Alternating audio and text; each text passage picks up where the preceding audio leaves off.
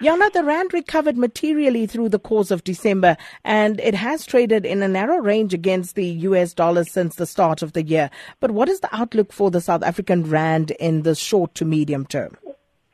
So, Sakina, we've seen a very, very solid Rand performance um, through the course of the past two months and the currency has appreciated against the dollar from levels around 14 rand 50 back in mid-November, and it's currently trading around 12.35 against the dollar. Now, these levels are the best um, rand exchange levels since roughly the second quarter of 2015. And what's happened is that the markets have priced out a, a, significant portion of the political risk premium that had been baked in ahead of that ANC conference that we had in December. Now, underlying fundamentals for the Rand are are also still quite supportive in our view, and factors such as the quite significant surplus on the trade accounts is one of the factors that are supporting the rand. Then also we've got subdued levels of money supply and credit growth in South Africa. And then of course global commodity prices have also performed quite well uh, recently and this is another factor that's underpinning that rand strength. Now, we think that going forward, the ZAR could uh, remain relatively strong in the short to medium term. Uh, but that said, the currency is still quite sensitive to developments on the political front. Now, any news um, that are know, that's perceived by the markets as being being positive. Um, an example of this could perhaps be uh, President Zuma vacating his post uh, if we do see something like that happening, we think that the rand could potentially uh, appreciate further to levels closer to 12 against the dollar and maybe even break below the 12 um, $12 uh, level against the dollar. Now, in the week ahead, there are two main events that we will be keeping an eye out for. The first one is the SARB's first rate decision for 2018, which is, of course, due on Thursday.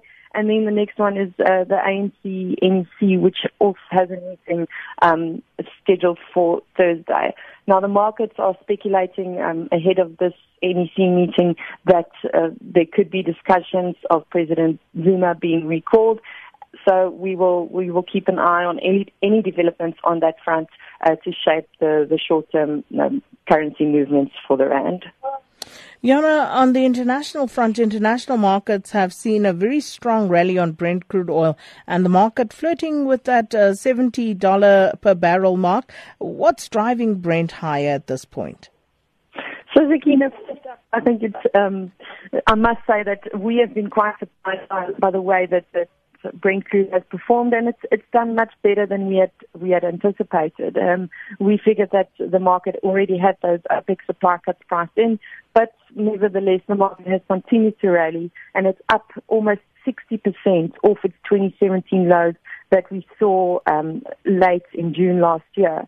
Now, there are various factors that are still um, supporting the market. Firstly, we've got uh, quite a strong and, and a harmonized upswing in global economic growth, and it's the first time since the, the global financial crisis that um, all the OECD economies are, are, are experiencing an experiencing an economic upswing.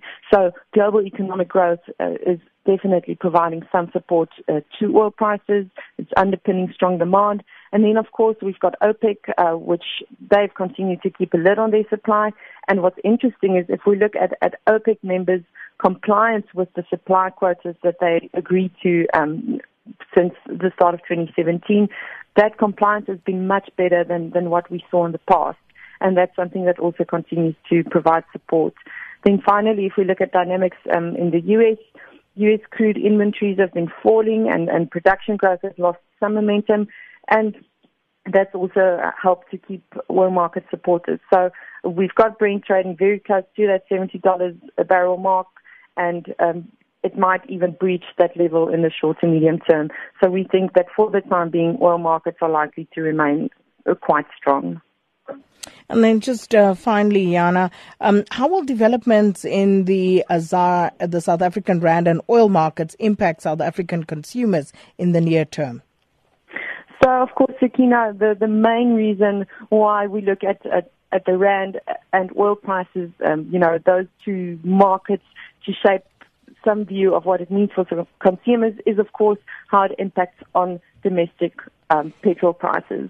We saw a very strong increase in South African fuel prices in the final months of 2017 before getting some reprieve um, at the start of this year. And you know, with oil being as strong as it is, we would expect oil prices uh, or the petrol price to increase further. But given that the rand has performed as well as it has for the time being, it seems as though South African consumers can look forward to some reprieve from a petrol price perspective next month. And the data from the CEF shows us at this stage that we could see a reduction in the fuel in the petrol price of around 43 cents a liter.